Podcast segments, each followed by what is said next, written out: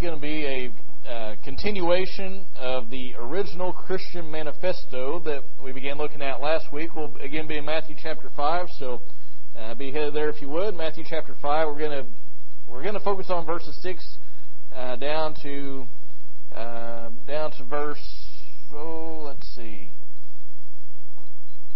Looks like verses 6 and 7, but we're going to read all of the Beatitudes. That's the first part of the Sermon on the Mount. Now, I do want you to remember just a couple things that we looked at last week, just by way of review.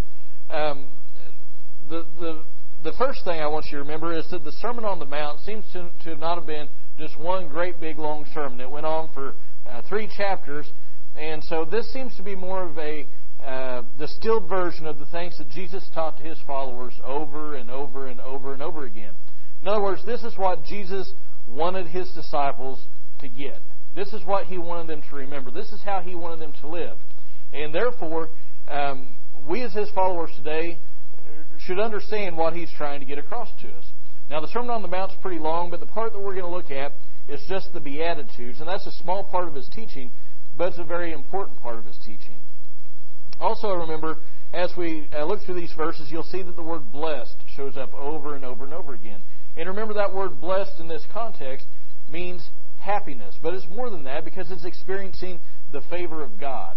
It's experiencing uh, his, his approval. And so this is primarily an internal thing, whereas happiness is more external. Okay, so that's that's just kind of review, some groundwork stuff. Last time we looked at the, the first three beatitudes that he gives us. Blessed are the poor in spirit, those who recognize that they're, they're morally bankrupt before God. Blessed are those who mourn, and uh, and then it talks about the meek or the gentle and, and the blessings they would experience. So today I want to look at the kind of the middle section of the Beatitudes. We're, like I said, we're only going to look at two today, um, and and I, I, I want us to well, there, there's a lot here. Why don't we stand as we uh, turn over to Matthew 5, and we're going to pick up reading in verse 3. Matthew chapter 5 and verse 3. It says, Blessed are the poor in spirit, for theirs is the kingdom of heaven. Blessed are those who mourn, for they shall be comforted. Blessed are the gentle, for they shall inherit the earth. Blessed are those who hunger and thirst for righteousness, for they shall be satisfied. Blessed are the merciful, for they shall receive mercy. Blessed are the pure in heart, for they shall see God. Blessed are the peacemakers, for they shall be called the sons of God. Blessed are those who have been persecuted for the sake of righteousness, for theirs is the kingdom of heaven. Blessed are you when people insult you and persecute you, and falsely say all kinds of evil against you because of me. Rejoice and be glad, for your reward in heaven is great, for in the same way they persecuted the prophets who were before you. Thank you. you may be seated. Now, a moment ago, I said that we're going to focus on the middle, uh, kind of the middle two. We're going to look at verses 6 and 7. And, and the one that he starts out with in verse 6, is, he says, Blessed are the, those who hunger and thirst after righteousness. Now, his words can, can kind of lead two different ways. And I think that he has uh, both of these things in mind because both of them are related. You remember last week, as I, I mentioned a moment ago, we talked about those who are poor in spirit. That doesn't mean those who uh, who, who are who are financially poor. It's talking about people who recognize that they they have no good moral standing before God. They are sinners, and they recognize that, and they realize there's no way that they can fix it on their own, and so they cast themselves wholly on God's mercy and grace. And then he talks about those who mourn in verse four. Those are the people who not only recognize that they've sinned, but actually mourn because of it. They are sad because of it. They feel sorrow because they have sinned against God. Well, this verse in, in uh, verse 6, it starts out in a similar vein. He says, Blessed are those who hunger and thirst for righteousness. In other words, blessed are those who recognize their shortcomings before God and then hunger and thirst for righteousness. They want to be made right with God and right before God. See, the, the picture here of hungering and thirsting is very powerful. I can identify with hunger, can't you? Now, I can identify with like starvation hunger but I get hungry a lot, and I eat a lot. But the picture here is one of being famished. It's picture a man out on a deserted island. Big old scraggly beard, long hair. He's gaunt. His ribs are showing. man's in a bad state of affairs. He's about to starve to death. What do you think that man is thinking of? He's not hungry and thirsting after his sports team winning. He's not hungry and thirsting after getting some more money so he can buy a bigger house, have a nicer vehicle than his neighbor. He's not hungry and thirsting after any of that stuff. He's hungry and thirsting for food. That man's hungry. Those of us who are Christians, think about the time when God was dealing with your heart, when He was convicting you of your sin. What were you thinking about? You were thinking about getting right with God, weren't you? You were thinking, man, I, whatever else happens, I've got to be made right with God. I've got to be, I've got to be saved because I'm a sinner. You're hungering and thirsting after righteousness, and, and Jesus promises that type of person will be filled. Now, this idea of, of filling, the word that's used there speaks of gorging oneself. And I, when I think of gorging oneself, I think of Thanksgiving. And go and and all the tables all spread out. Now, we had a big family, and we didn't have Thanksgiving dinner in the house. We had out in the garage because uh, there were 11 of my there were 11 kids in Dad's family, and they had spouses, and there were like five generations alive for a while. I mean, there there were a lot of people, 60 some people at, at the place, and so we'd have it out in the garage, and like the workbench would be covered with food. I mean, it, it was it was a big spread, and that's that's the kind of picture I get. You go, and I know none of you have ever done this, but I have. You go and you eat, and then you're comfortably full, but then you don't stop, right? And then you eat, and then you go back for seconds, and you're like, oh boy, whew. Then while nobody's looking, you unbutton their pants. You know, none of you ever done this, but this is this is what I've done. And and you eat some more. Oh, oh, and you, and you say, well, now it's time for dessert. And then you go back and you have have to get a little bit of everything because you don't want anybody to be offended, right? That's the idea of gorging. I mean, you're full as a tick on a dog's ear, and you're about ready to pop. Jesus says, the person who hungers and thirsts for righteousness, they'll be filled. You're starving to death, you'll be so full, you're about ready to explode. I mean, you're going to be you're going to be filled to the max. Now, that's the idea here in an initial sense. When you come to God in faith, He'll take care of making you right with Him. Your hunger and thirst for, for Him will be filled in that sense. But this beatitude goes beyond this because it's an ongoing thing as well. See, the Bible teaches and, and Christian experience verifies when you get saved, that's just the beginning. The Christian life, salvation is not the end, it's the beginning. It's like the Christian life is, is kind of like a seed that's planted in your heart, and then as time goes on, it begins to grow, and it begins to bear fruit.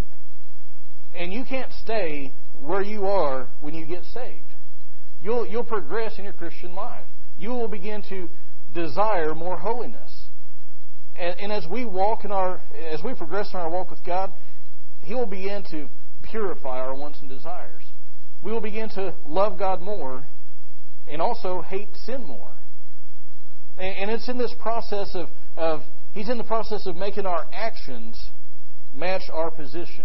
And what I mean by that is when we get saved, we're made righteous before God. But we are not practically righteous. When we we are not righteous in all of our actions. We all sin. We all do things that we shouldn't do and leave undone things that we should be doing. And so Jesus says, Blessed is the person who hungers and thirsts to be righteous, totally righteous, completely righteous. Now I wonder, can that be said of you? Can it be said of me? Can it be said of us? Do we hunger and thirst for righteousness? Do we seek, do we desire to be completely and totally righteous? See, most of us, I believe, want to have a Snicker bar type of righteousness. And what I mean by that is we want to be righteous, but we don't earnestly desire it. We don't want to be completely righteous. Just so long as we can have a little righteous snack, we'll be okay. That's not the type of hunger he's talking about. See, we're content if we just live a little bit better than we did yesterday or last week or last year. Well, I didn't say quite as many bad words this week, you know, or, or whatever it is. Maybe we're content if, if we're just a little bit better than that person sitting down the row from us at church, or that person in, in our workplace, or whoever it is. We can always find somebody that we think we're doing better than, and that's good enough for us. But Jesus doesn't have any of that in mind. He has that down deep, belly growling, he can't think of anything else type of hunger. That one that's never fully satisfied. And it never will be satisfied until we get to heaven and we're made like Him. And the penetrating question that stares up at, at, at us from the page out of verse 6 is this How badly do you want complete righteousness? How badly do you want to be fully righteous? How badly do you want to be living completely surrendered to God? Do you desire it like that starving man desires food? Or that person that's that's thirsty desires something to drink? What kind of hunger and desire do you have? A lot of us say, "Well, I'm I have that type of hunger." Are you prepared to make any kind of sacrifice for it? Are you prepared to actually put feet to your desire? Now that is depressing to me. Is that depressing to anybody else? And I say it's depressing because I look at my own life and I look at what Jesus says, and He says, "Blessed is the one who hungers and thirsts after righteousness." And I say, "Whew." Too many times I've had a, a Snicker bar type of desire. It's not been a, a full fledged, I want to be totally righteous, sold out to God. I've just been content to kind of glide along. But even inherent in, in this beatitude that's so convicting and depressing, frankly, there's a glimmer of hope because notice what it says. It says, Blessed are those who hunger and thirst for righteousness. He does not say, Blessed are those who always achieve righteousness. And I'm glad for that, aren't you? Because otherwise, if he said, You're only going to be blessed if you achieve righteousness, none of us here would fit this. Because none of us are ever totally, completely righteous. But God knows our heart. He knows how earnestly we desire it. But then he goes on to the next one in verse 7. He says, Blessed are the merciful, for they will receive mercy. And this is a tough one, especially for me. Because if you know me very well, you know that I'm not naturally a very compassionate, merciful person. And that's terrible, especially to be a preacher. But it's the truth. I, I'm just, I'm just not very much. And I've noticed in life that I'm not the only one because in general, and I just mean people in general, we love to receive mercy, but we want to give justice. Have you ever noticed that? Well, man, cut me a little slack. You don't know what. If if you just understood what was happening in my life, you would you would understand. But then somebody does something to us, something happens, and we want to throw the book at them, right? We want mercy, but we want to give justice. And mercy is one of those things that it's it's uncomfortable to give, but it's also uncomfortable to receive sometimes. And we can identify mercy whenever we give it or whenever we get it, but what is it? How do we put it into words? Well, the mercy that Jesus speaks of here, the word that he uses, is more than just pity. It actually means identifying with the person. To use the common, common image of the day, it would be putting yourself in their shoes. Get in their skin and walk around a little while. It has the idea of putting yourself in their place. And in the Jewish mindset, mercy showed itself in both forgiveness and in almsgiving, and both are in view here. See, we need to be merciful when it comes to forgiving. That means somebody offends us, they insult us, they uh, they they wrong us in some way, they make us mad. We need to forgive them. Forgiveness is a big topic, and I, I can't cover all about forgiveness in this in just a, a little snippet here. It deserves a whole series of its own. But just think think of this idea, how this idea of putting yourself in their place, how that's going to affect your forgiveness. Let's say you go to work, man, you had a bad day just before you get to work. You know what I'm talking about? The kids are not cooperating, you're trying to get them ready, you get a flat tire, um, you know, you oversleep, you get in a fight with your spouse. I mean, just whatever it is, you wake up on the wrong side of the bed, if nothing else, and you get to, you get to work, and you're just, ooh, nobody wants to be around you. You get there, and you see somebody, and you speak to them, and they snap at you. Now, what do you do? Well, you've already had a bad morning. So you've got a couple choices. Number one, you can really go after them. Give them a, give them an earful. They deserve it anyway, right? You can hold a grudge against them, badmouth them, give them the cold shoulder, say that'll get them. They'll they'll really know how bad they've they've upset me. We get all in a huff and just be real unpleasant towards them. Or we can try to put ourselves in their shoes. When we do that, we remember, hey, you know what? I forgot, but one of their parents has a terminal illness. We find out later, oh, their kid, their little kid, mine were not cooperating today, but their kid was up sick all night, and they still had to be here because they didn't have any sick days left because their their kid's not been too well this year. We remember, oh yeah, their oldest one is living off in the far country, and it's really been stressing them out. Oh yeah, they just had to put their parent in a nursing home last week. Oh yeah, they found out they're getting laid off. Now, are those going to be the reasons that somebody snaps at you every time? No. Some people are not morning people. Some people are just jerks no matter what time of the day it is. But you know what? When we put ourselves in their shoes, it'll help us say, oh, maybe I don't have as much right to get angry as I thought. And, if nothing else, here's a good reason to forgive somebody. Because if you don't, God won't forgive you. Hold your place here and turn over to the next chapter, Matthew chapter 6. And we're going to start looking in verse 9. You'll recognize this. It's the Lord's Prayer. And I want you to notice, because sometimes we recite the Lord's Prayer, we sing it as a hymn, but I want you to notice what's kind of nestled right in these verses. Starting in verse 9. He says, Pray then in this way Our Father who is in heaven, which art in heaven, hallowed be thy name. Your kingdom come, your will be done on earth as it is in heaven. Give us this day our daily bread, and we're all good up until this point. Verse 11, or verse 12. And forgive us our debts as we also have forgiven our debtors. And lead us not into temptation, but deliver us from evil. For yours is the kingdom and the power and the glory forever. Amen. And then verse 14. For if you forgive others for their transgressions, your heavenly Father will also forgive you. But if you do not forgive others, then your, your Father will not forgive your transgressions. Totally self serving reason, but it's a good reason. I mean, what a terrifying way to pray. God, please forgive me just like I forgave that person that did something wrong to me. Is he going to forgive you? Maybe, maybe not. Depends on how you responded. Blessed are the merciful, for they shall receive mercy. Now, the other idea here in in uh, in back in Matthew chapter five and verse seven talks about the merciful. It also has this idea of not not just forgiving, but also helping those who need it. It still has the, the idea of identifying with someone, but it's helping people when they're in distress.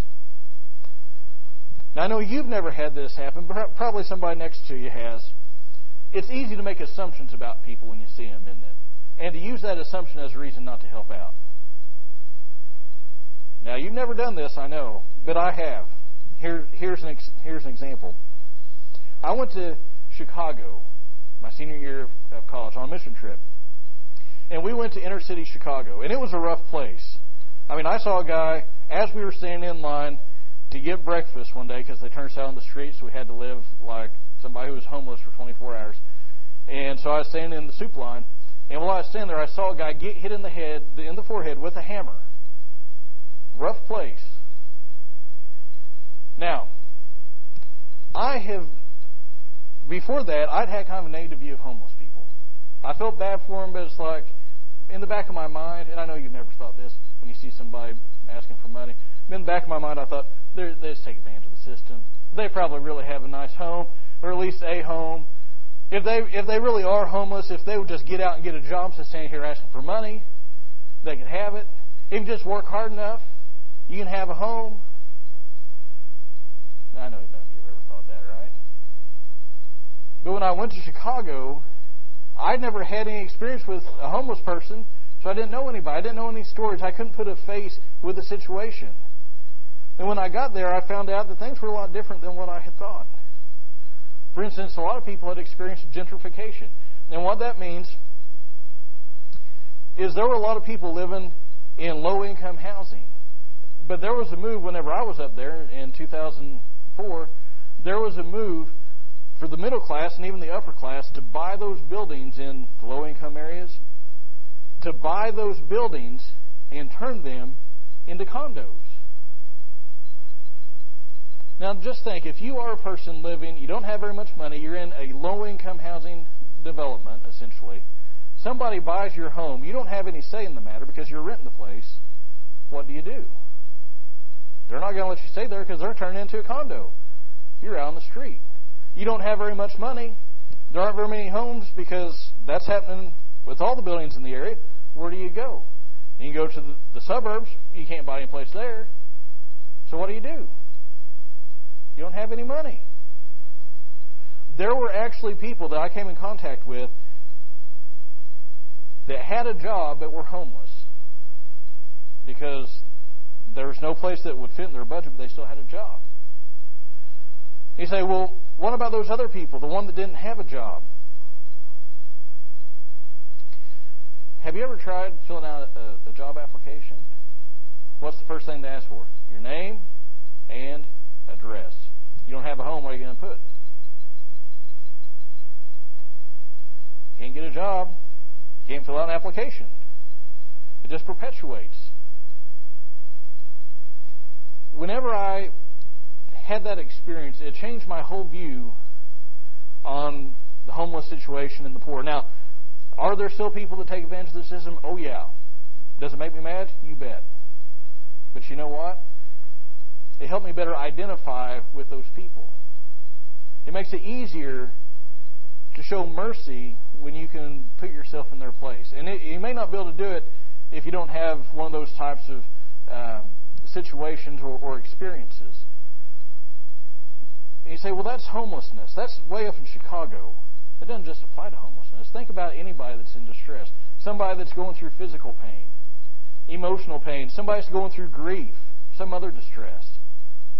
We need to purposefully identify with them and show them mercy in the way that's appropriate to that situation.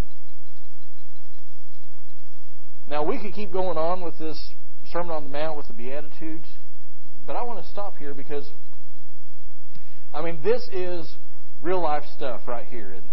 I mean, you can't get much more down to earth living than what he talked about because the world is full of hurting people. Everybody's going through something. Everybody. Everybody has their own struggle. You have yours, I have mine. We all have stuff we're going through. And the people that we come into contact with have stuff we're going through.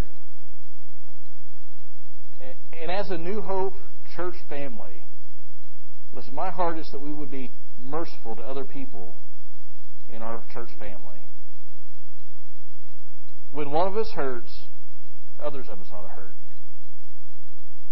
And that's that's what Paul says. He says we're we're the body of Christ.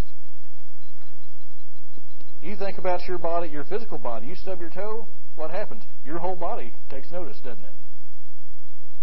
And it should be like that in, in a, a church. If one of us is hurting, the whole body ought to take notice and help. When people come through those doors, I, I hope they can see and and I want us to work on them to be able to tell, you know what, this is a safe place. This is a place where I can come heal. People aren't going to judge me. People aren't going to talk bad about me. It's just a place where the hurting can come. And not only as a church, we need to be merciful individuals too. And again, I have I struggle with this. Just my the way my personality. We need to be caring people, forgiving people. Forgive others. Where God won't forgive you, you say, I don't like it. I don't either. But that's not Braddock theology, that's Jesus theology. That's what Jesus said. And no matter how you turn it on its head, it still says the same thing. And I wonder, is there somebody you need to forgive this morning? That's down to earth, isn't it? Is there somebody you need to forgive? Is there somebody who's made you mad? Who's offended you? Who's upset you? Who's said something bad about you? They've insulted you? Are you holding a grudge against him? Maybe it's something big. Maybe it's something small. But boy, you just, whew, it just, it's like a, a little stone in your shoe. maybe that person's not even alive anymore. You know what? Unforgiveness leads to bitterness, and that will eat you from the inside out. And it doesn't just affect you. The Bible says it talks about a root of bitterness springing up, and it affects those around you. It'll defile those around you. Forgive them this morning. You say, but I've already forgiven them and I'm still mad at them. Forgive them again. You say, well, what if I come back next week and I'm mad at them again? Forgive them again. What if I remember them at lunchtime and I get mad and hurt and I want to get back at them again? Forgive them again. Just keep forgiving them. Forgive them. Forgive them. Is it easy? No. Is it saying that what they did was okay? No. But what it's saying is, I release my right to get even with you. And I'll let God take care of that. But as for me, I'm just going to forgive you. But what about this righteousness? What's your desire like? How much do you hunger and thirst after it? I'm not going to ask if you're completely righteous because I know the answer to that. I know for you, same as I know it for me. None of us are. What's your desire like? What's your appetite for righteousness? If it's not where it should be, ask God to, to make that, that hunger and that thirst stronger. And maybe maybe today what I said earlier is resonating with you because God's convicting your heart and you you know what that hunger and thirst to be made right with God is like because you're experiencing it. Let me tell you how to satisfy it. The Bible says that if we will confess Jesus as Lord with our mouth and believe in our heart that God raised him from the dead, we'll be saved. All who call upon the name of the Lord shall be saved. It's not doing a big procedure. It's not going through a bunch of rigmarole. It's not going through baptism or communion or anything else. It's putting our faith in Christ. And if you've never done that, today's the day to do it. Today is the day of salvation.